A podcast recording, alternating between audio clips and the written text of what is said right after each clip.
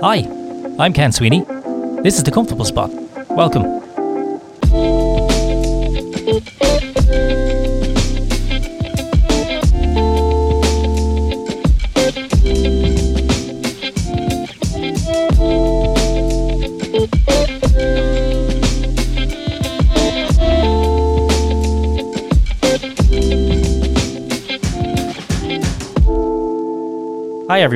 Was March 6, 2022 that I released my first episode of The Comfortable Spot.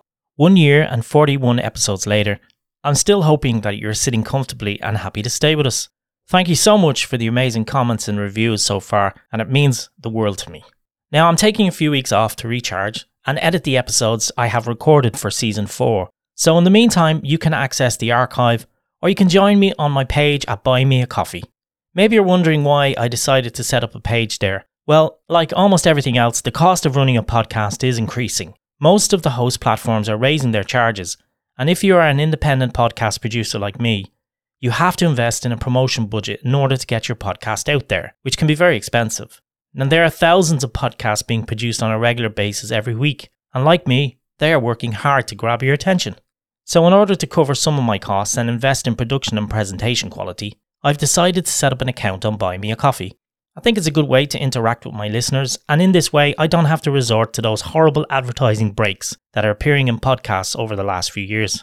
I promise that I won't resort to them no matter how difficult it gets. I'm always on the lookout for a sponsor, but I am mindful of what they do and the impact it would have on my podcast, so I'm careful about who I partner with. So I hope you will be able to lend a hand and make a small donation, or better yet, try being a member and see how it goes. I'm working on some special access points for members so keep an eye on what's coming up. If not, you can always leave a rating on the podcast platforms like Spotify and Apple. You wouldn't believe how it helps, so please do if you can. Finally, as season 3 draws to a close, I promise I have lots of new great guests coming up in season 4, and I really hope you will stay with us. Now let's get to my guest, who is broadcaster David Goldstrom. Over the past 20 years, David's commentary and voiceover work has embraced Ski Sunday, the Commonwealth Games, and numerous Summer and Winter Olympics, including Tokyo 2021 and Beijing 2022. David is presently a senior commentator for Discovery Eurosport, focusing on the Winter World Cup ski and ski jumping season, along with the major canoeing, rowing, weightlifting, and equestrian championships of the year. I was delighted to have David with me to chat about his career and winter sports in general, so I hope you're sitting comfortably and happy to stay with us. David, hi, thank you for joining me on the comfortable spot. You're very welcome. Good to be aboard.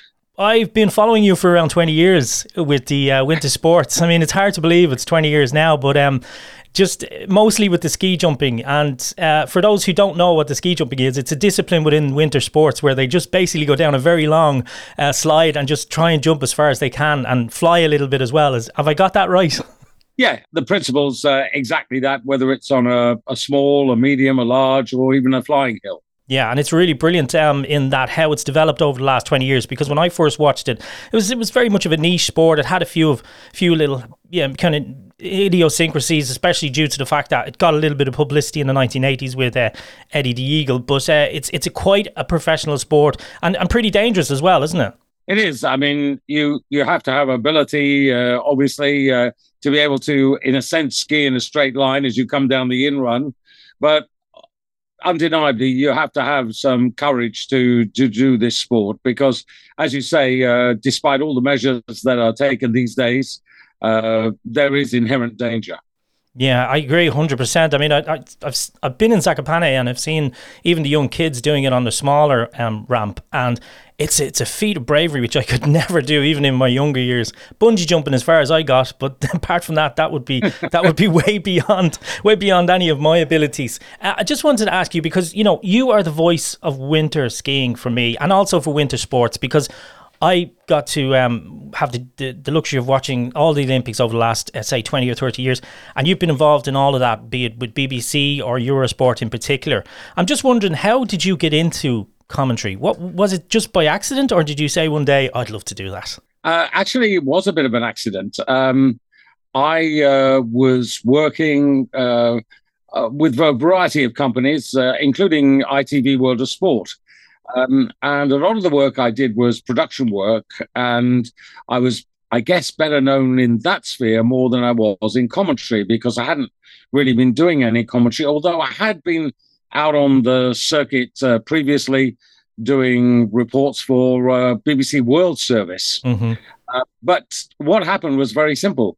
Uh, in the early 80s, the men in the Alpine World Cup used to compete on the weekends, and the women were generally racing during the week. And then suddenly, the International Ski Federation they changed the calendar and the format, and both the men and the women were competing on the weekend.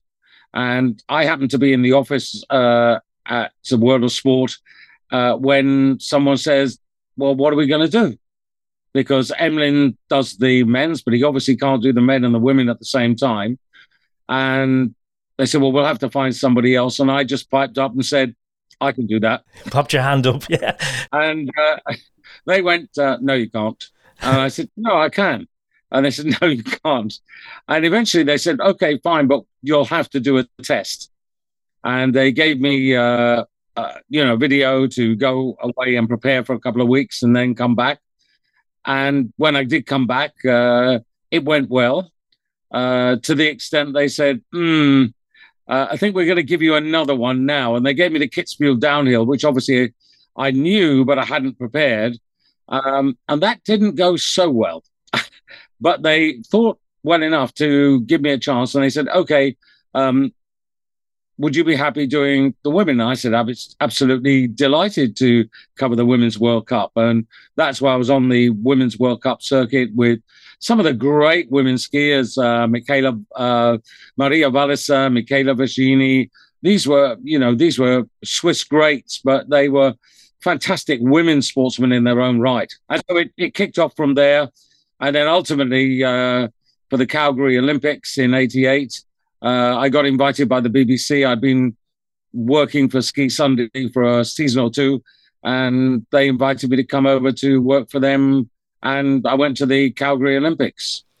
And it's funny because we didn't obviously have a lot of live TV at that time. I mean, Eurosport didn't exist, um, and as you say, World of Sport. For those who don't know what it is, I mean, I was re- I was brought up on World of Sport, even though I was based here in Ireland. You know, it was the Saturday afternoon show. Dickie Davies would come on. You know, we'd have uh, lots of different um, sport from all over the world. I even remember watching North American soccer on you know World of Sport. It was a really brilliant program.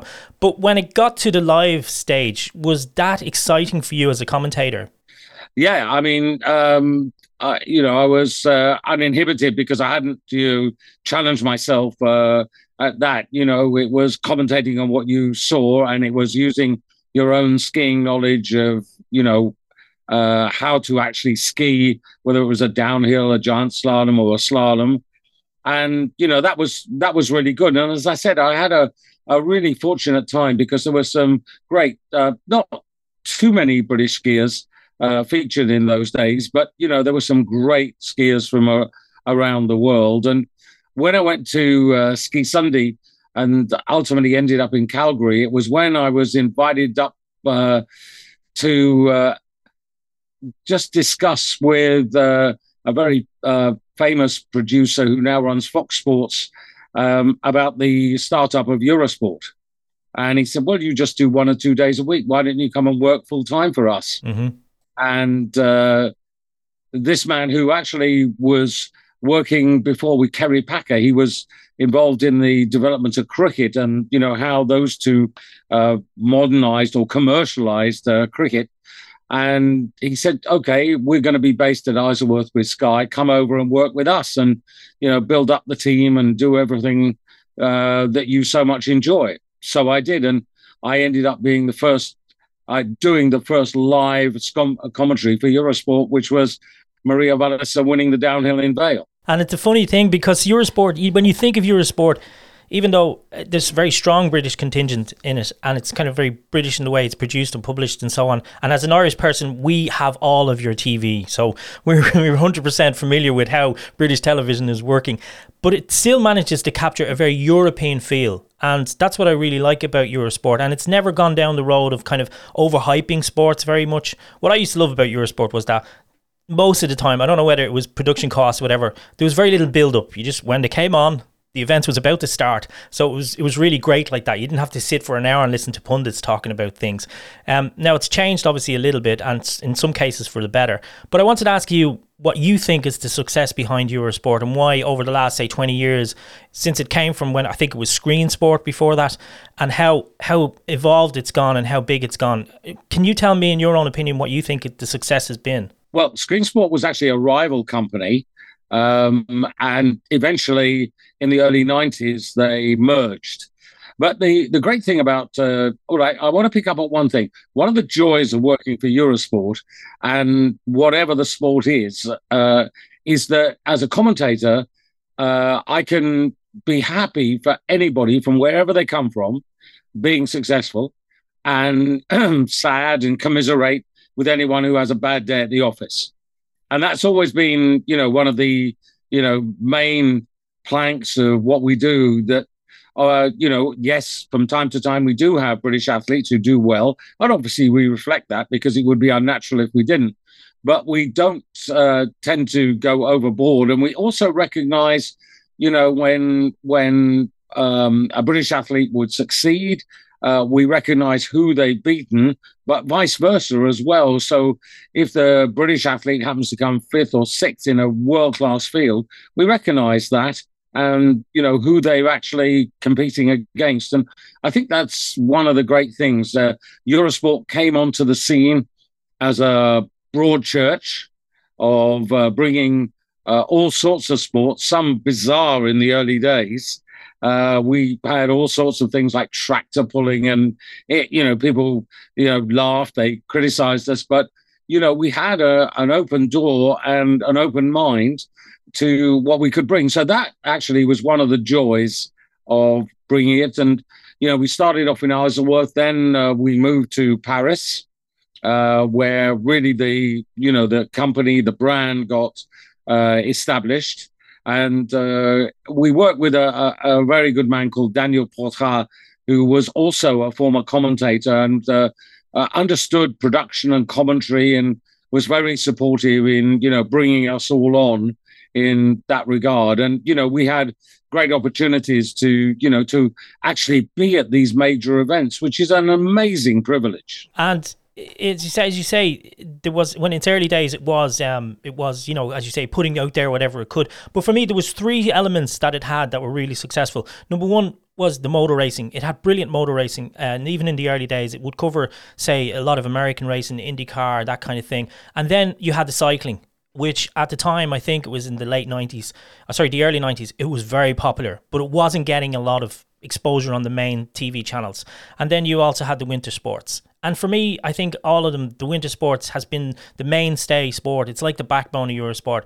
It's just done so well, and there's just so much of it that Sunday before we had kids in this house was you know, 10 o'clock in the morning, right through till 6 o'clock. We'd be watching the ski jumping, we'd be watching the downhill and the cross country because my wife's Polish, so uh, she she'd lots of uh, lots of interest in, in with both Adam Małysz and so on, and then uh, in the in the cross country as well. So it's been a mainstream for us in the household uh, in regards to ski jumping and so on, and all other winter sports.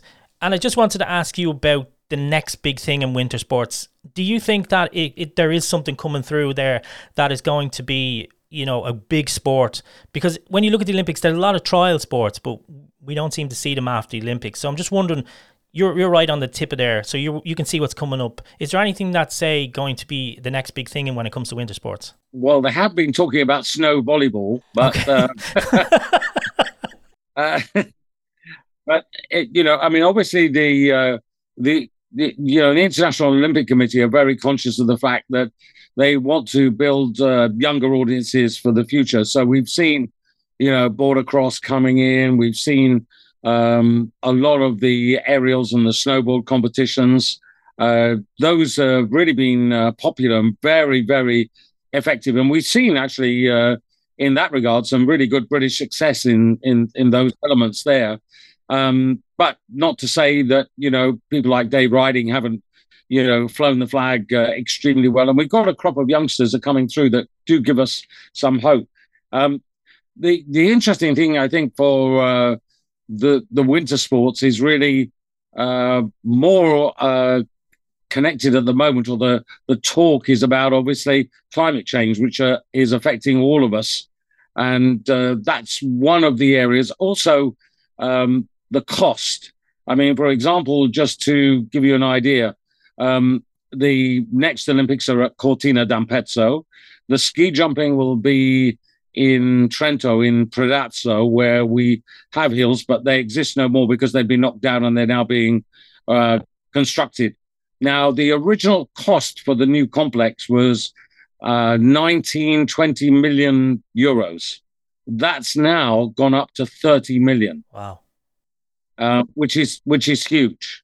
Um, the the good part is that uh, we go there for World Cup every couple of years, but also there are other competitions, uh, Continental Cup, both the women and the men uh, compete and would compete there. So it will get a reasonable amount of usage, but obviously to to pay back thirty million dollars is uh, you know is is quite a lot of uh, investment.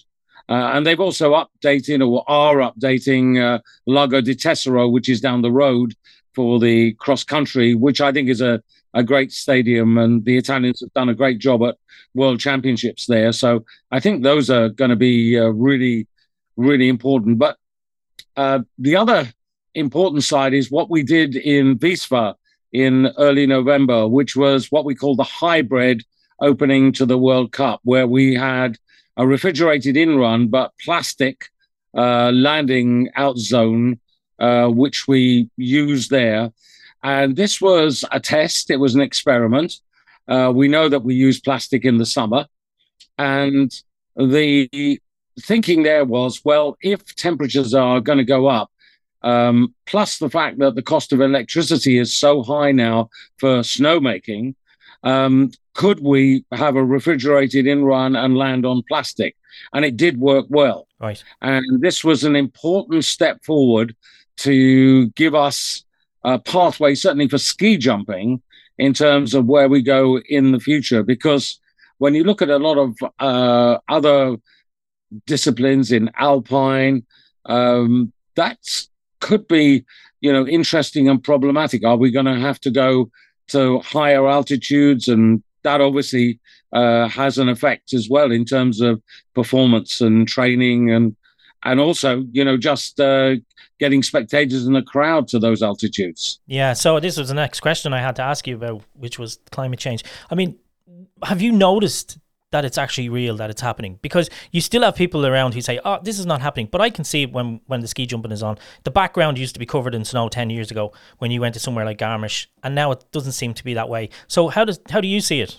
Well, go go to Western Europe. Uh, you know, November, December, early January, and we were uh, cancelling, rearranging, or not we, but the International Ski Federation was cancelling, rearranging uh, events all over the place. But uh, just as important, uh, perhaps more important, the ski business in those areas was really suffering. Yeah. Um, and you know, would you book a holiday uh, with the uncertainty of not having any snow? No, that's for sure. So, yeah.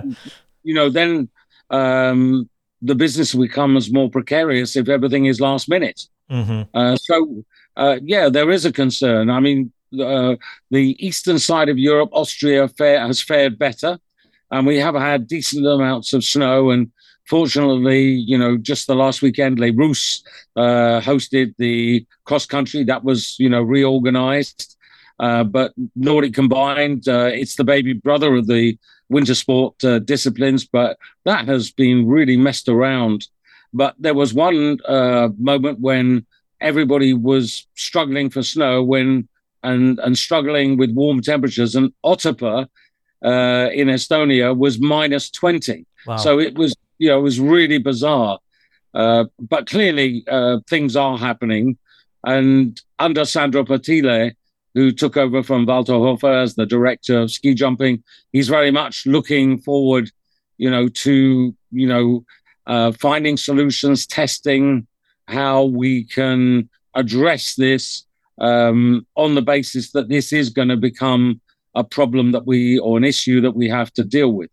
Equally, you asked me about uh, new inventions. Well, uh, the Super Cup in ski jumping is uh, one new uh, format, which we're testing out this season, and seems to be uh, popular. It involves three rounds of jumping, and it also because it's two uh, athletes per team.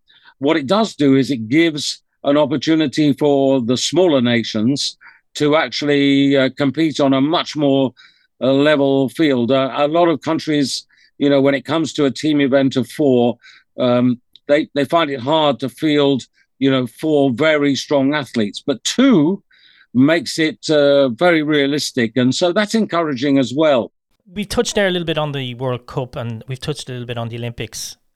As you say, the cost is, is spiraling for each Olympics, and I'm just curious to know what you think about this rising cost and how can we um, address it. Uh, is is the cost because the facilities are so expensive to put together, or is it just that it's it's this, the payments that they have to make, where it be to the organising bodies or whatever? How how does it work that you know you each each four years they just keep rising and rising? Well, I mean, the you know as the Olympics is uh, given out uh, is some seven years. It's awarded some seven years in advance, and you know that's a that's a long time. So you're doing all your budgeting. You put that into the IOC. Um, the commissions have evaluated it, and the winner is announced. And then uh, you can imagine in a period of seven years, if you think back what's happened over the last seven years, um, it's enormous. Um, and you know even well, I, I think uh, if you if you know a little bit about construction, the price of cement has absolutely rocketed, um, and also you know there are issues about the uh, ecology of using cement and concrete to the same extent. So I think uh, there is an awareness of uh, trying to use the same facilities uh, where we can, but there has been, you know, some reticence from cities around the world to to bid and to think two or three times before they put a bid in now because they are conscious of not burdening uh, their citizens with uh, huge taxes afterwards. And uh, also you know at the uh, last winter games beijing uh, it ended up uh, being where we where we went. But that was essentially because Almaty, which was the rival contender, withdrew.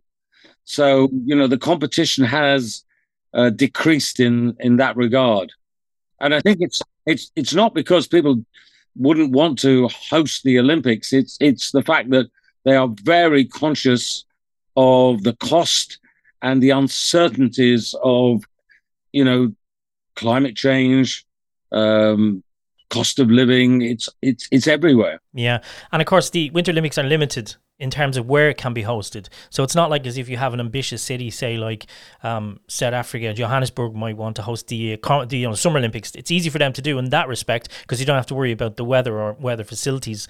But I'm wondering, could the alternative be for the Winter Olympics that a nation would hold it rather than a, a city? Well, you, uh, you know, we already um, you know, if you think of the Summer Olympics, we've had situations where certain competitions are held not in the same, you know, the same place. I mean, I think Paris has got um, surfing out in in in Polynesia uh, because uh, it doesn't have the you know the right facility for it.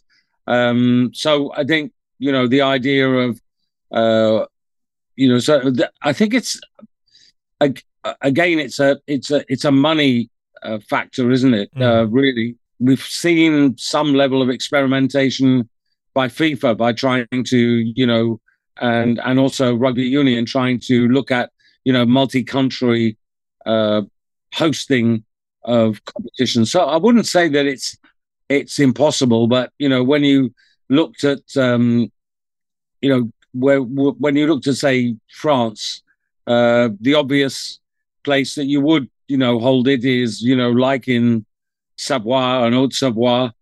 Uh, although I suppose you could think about, well, could uh, the Pyrenees uh, host a little bit of it, or uh, you know, um, what about the indoor events like speed skating, short track skating, ice skating? Could they be somewhere else? But I, I, I'm too far away from the organizations at that level, if you understand me. Yeah. To really know what the specific IOC thinking is at the moment.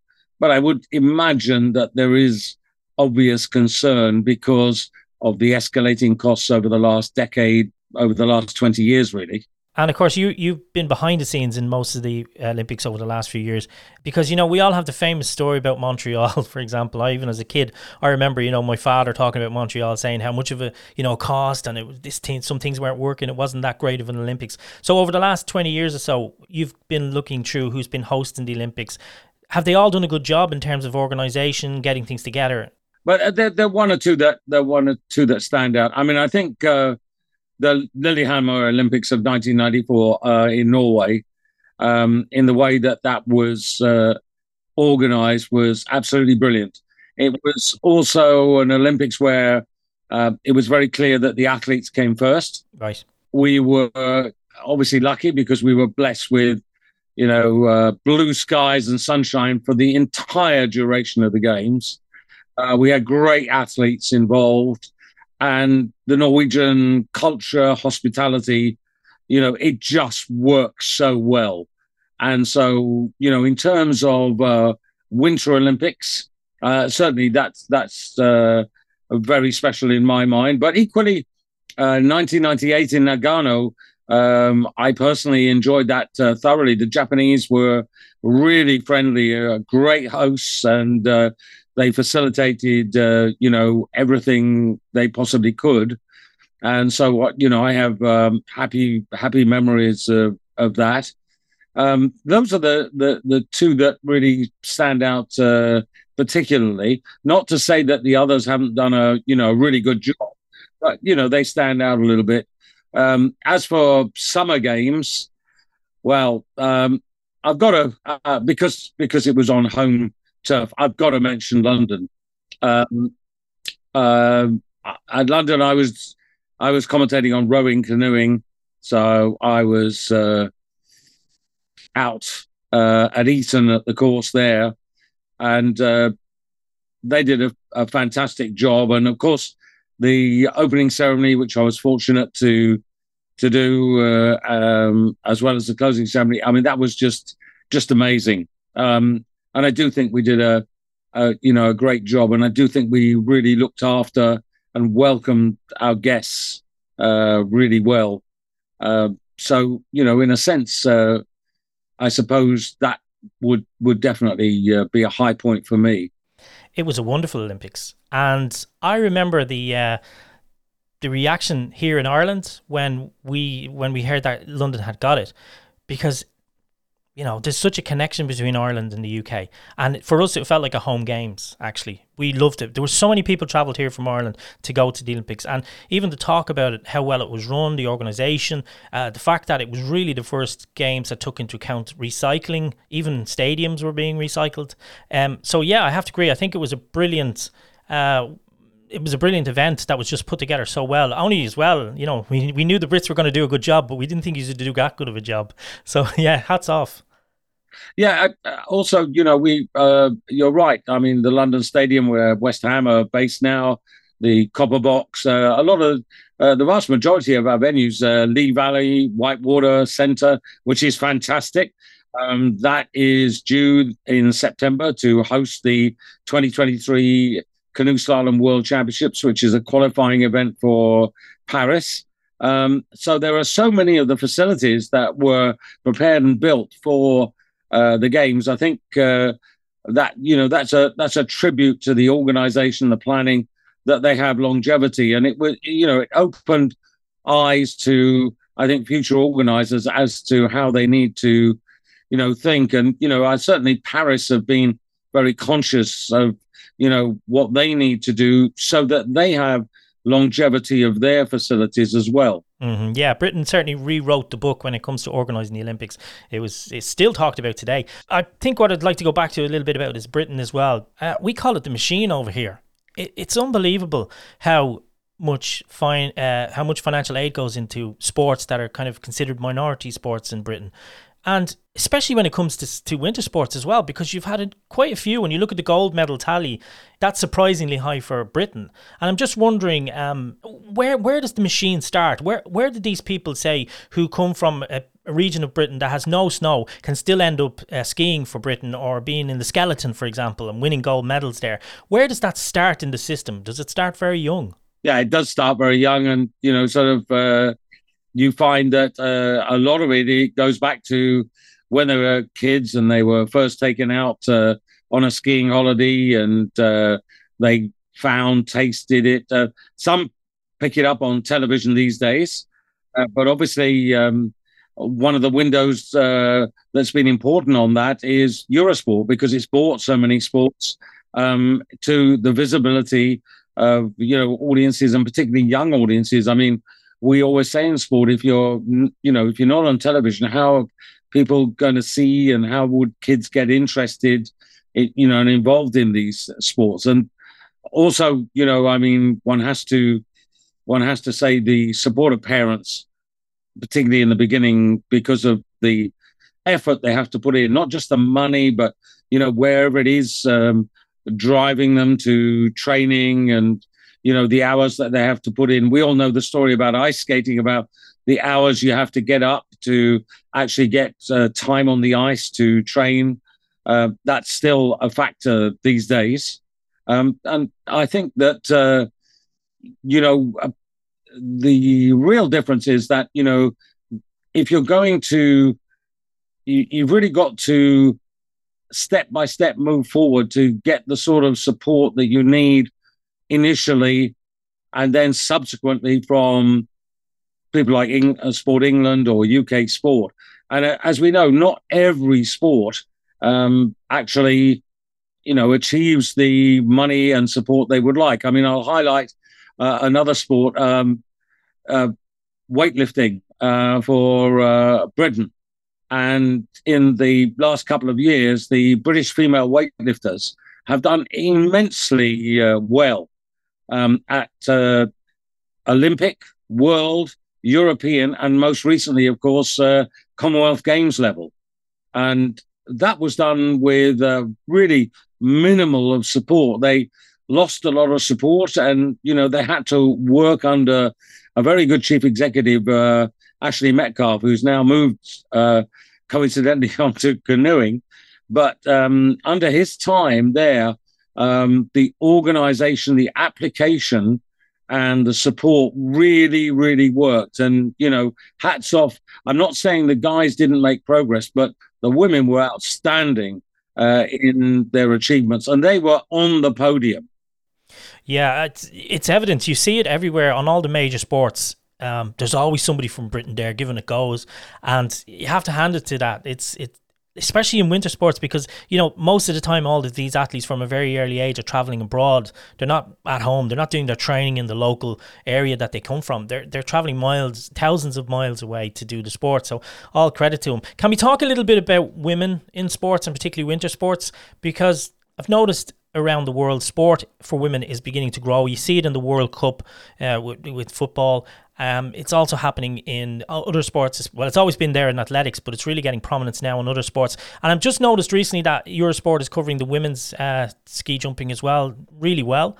And uh, do you see that growing as time goes on in the event that women's sport, in terms of the disciplines that are not so popular, do you see that beginning to grow? Yes, I mean the uh, the, the, women uh, in the world of ski jumping. I mean, we now have a much more uh, competitive field. Um, and, you know, over the last uh, few weeks, we've seen two Canadian women achieve their first podiums, uh, which is great because uh, it, we lack the, you know, achievements from North America. Um, and what's really been important, I remember the uh, women, they were first introduced into the Olympic Games in uh, 2014 in Sochi. Uh, and they they had quite a battle to get in um, and it was only in 2011, after the World Championships in Oslo, that it was determined that there was sufficient uh, strength in depth, if I put it that way, to warrant putting them in.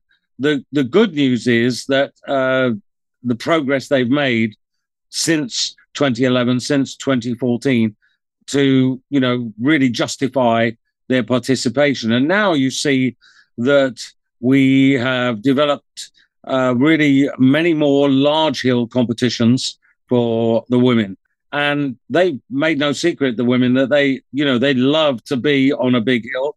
And later this season, we uh, should see women ski flying in Vikersund, uh, which will be something also that they've been, you know, fighting to have the opportunity to do. We have had, you know, instances of one or two women on flying hills, um, but you know, this in terms of competition will be uh, a major step forward. So, th- what I would say is they've earned the right um, in the way that they've uh, trained, prepared, uh, increased their professionalism, professionalism, their application to the sport, uh, and that's uh, and that's the reward they've got now. But there are other um, sports, like uh, for example, Nordic Combined, which has a women's division now. But you know they're they're a little frustrated that the Olympic Committee decided that um, Cortina was too early, shall we say, for them to uh, be included.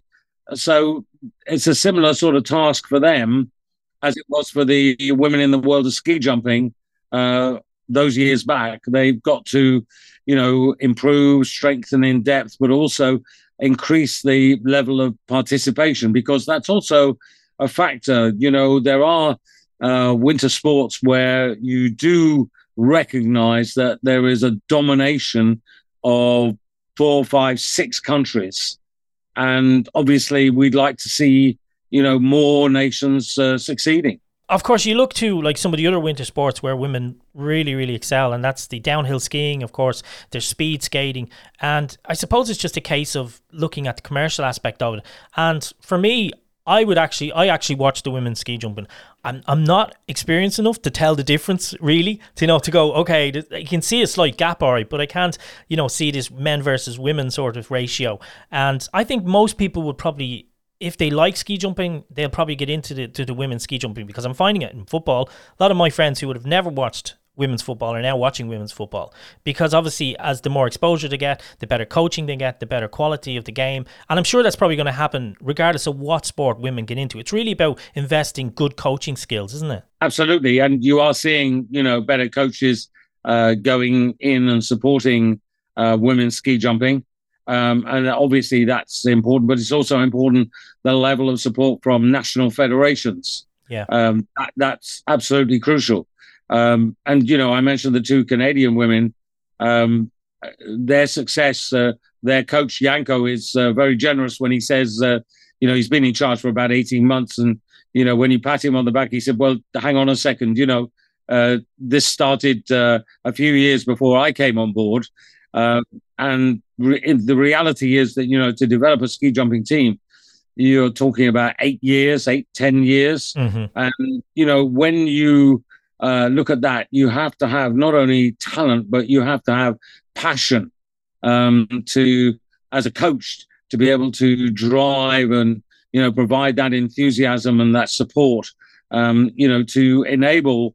Uh, in this case, we're talking about the women. The women to actually improve, and, and they are enthusiastic. You can see on the women's uh, ski jumping coverage there that they're smiling, they're enjoying it.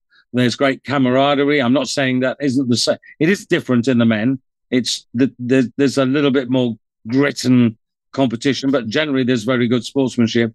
But you know, I, I'm always encouraged by that.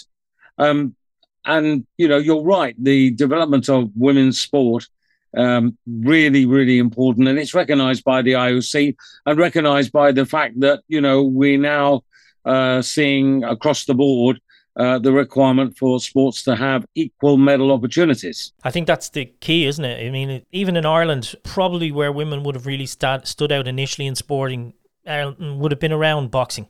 And Katie Taylor hmm. really flew the flag for us. Now we've got a plethora of female boxers, and most of them are in contention for for titles and championships.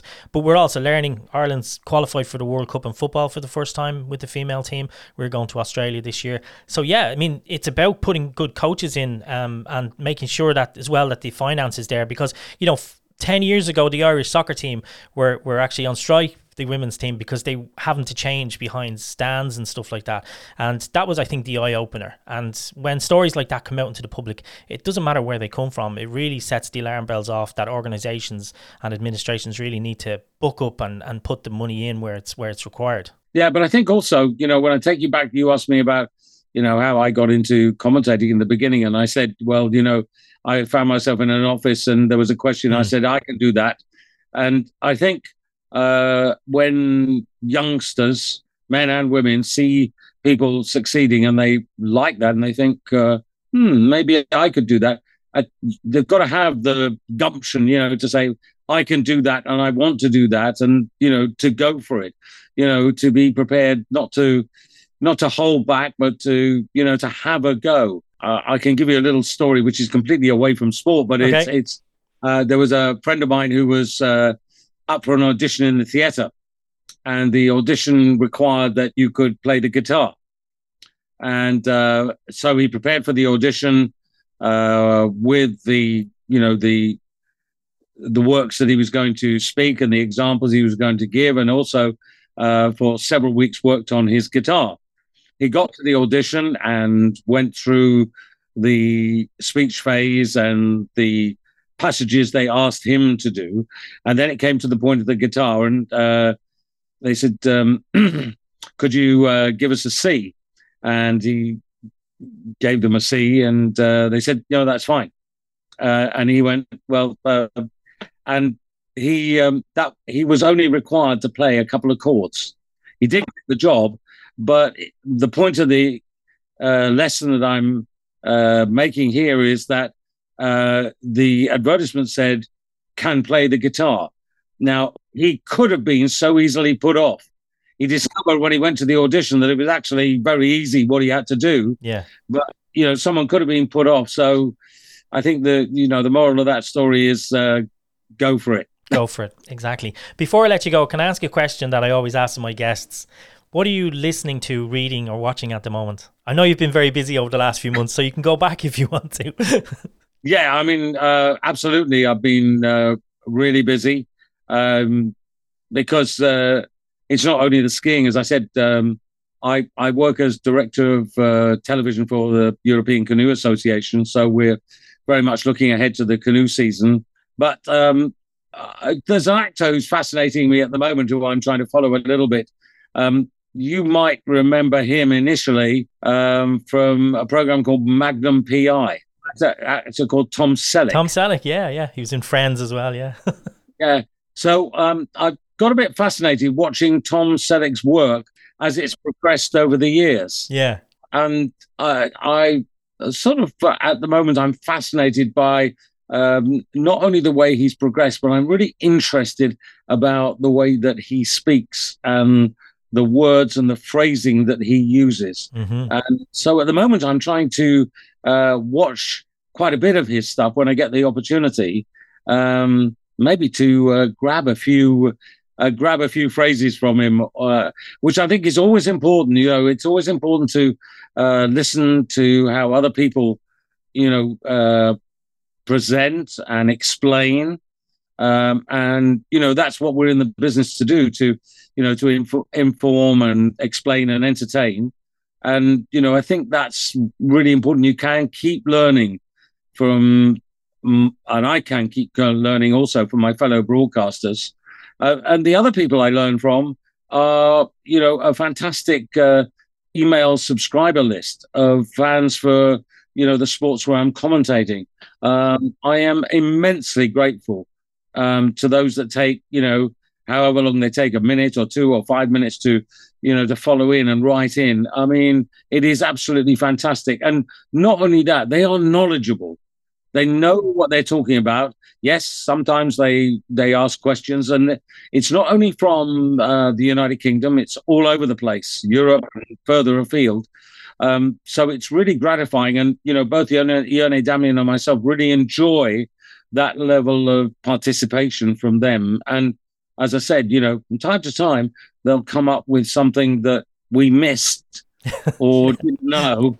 And, you know, hats off to them for doing it because it helps us to bring a little bit more to the program, hopefully. Yeah, and we've done it. We've written in and you've read out what we've asked over the last 10 or 15 years. Yeah. I'm sure you wouldn't remember, but we had a few questions that you were more than willing to answer for us over the time. So, yeah, thanks very much for that. No, it's a pleasure. And I think it, you know, it works better for us in that way, you know, rather than Facebook and Instagram. Yes, we do do social media, but it's easier to, you know, to, to do that. And we, you know, sort of we do have one or two people who write a sort of war and peace question to us, which is really difficult to, to deal with on the day. Um, but uh, clearly, there are you know a number of people who are enjoying the programs, and that's great because that's what we're about. You know, the audience is the most important element of what we do. Um, otherwise, what would be the point? You know, and and it's great. And you know, I I just want to go back to you know, Eurosport in its former days, but now Discovery or Warner Brothers mm-hmm. Discovery as it is now. Um, you know, this bringing live sport exactly as it is, not a lot of messing around, straight in. There you see it with your own eyes. And I think that's still, you know, a, a rich contribution to the world of sport that Eurosport and now, as I say, Warner Brothers Discovery is bringing. Yeah, I agree 100%. I mean, we've always we've often reviewed our subscriptions where it be Sky Sports or whatever here in this house, but Eurosport always always stays on the list. So David, thanks so much for taking the time to talk to me today. It's been really brilliant. Well, it's a pleasure, and uh, thank you for giving me this opportunity. And uh, I hope you're going to stick with us and enjoy the upcoming Nordic Ski World Championships. Not just the ski jumping, but you know all of the winter sports. I think Planica is going to be a, a great festival. Yeah. Um, the sad thing really is that there's only about 15,000 people there capacity that can get in on every day because they've done something different there. Um, when you buy a ticket, you buy a ticket, and on that day, you can go and see anything and everything rather than just one discipline, which in a way is, um, you know, quite a good idea, I think. Yeah. And listen, I've always promised myself that one of these days when you're panning in your camera on the crowd, maybe we'll say Zakopane, because that's probably where it's closest to me, you will see an Irish flag in that ski jumping. I absolutely promise that will happen. this year we saw we saw a Polish flag with Dublin written on it, so that was good. That was close. But I guarantee you, before before it's on my hit list, I will be there one day and I will fly that big Irish flag in front. And uh, just one question: Have you had an opportunity yet to go to the Four Hills? No, no. You see, we were planning to go, but then kids arrived. So, yeah. so we're waiting for them to get just a little bit older, so we can just go. We're definitely Zakopane would probably be our best bet because we, we you know, we have we, we my wife's from Poland, as, as I said, so we'd probably go to Warsaw and get the train down and uh, do the run there. You know, that's that's probably the best bet. But yes, would love to do the Four Hills, but I'll have to wait for a while, Dave. Well, Krakow Airport will be a little bit nearer. Yeah, exactly. well, we family and we, we still love the train. The train is great journey, so we probably do that. So that's why we said Warsaw. Well, Zak- Zakopane. I mean, I think the great thing um, that you find at all these uh, winter sport events uh, is, as I've said so often on the commentary, yes, the sport is absolutely paramount, but it's a great social occasion. Yeah. And you know, coming after two years of COVID and mm. you know empty stadiums and no atmosphere, you know, to be back and to be able to meet your friends from across the world and around the whatever country, uh, that's really good news. And you know, people people are really enjoying that re-engagement now. Thanks, David. Um, thanks to all of you out there who are listening to us today. Uh, my name is Candice, the Comfortable Spot, and we will all see you very soon. So take care, y'all. Bye bye. Thank you.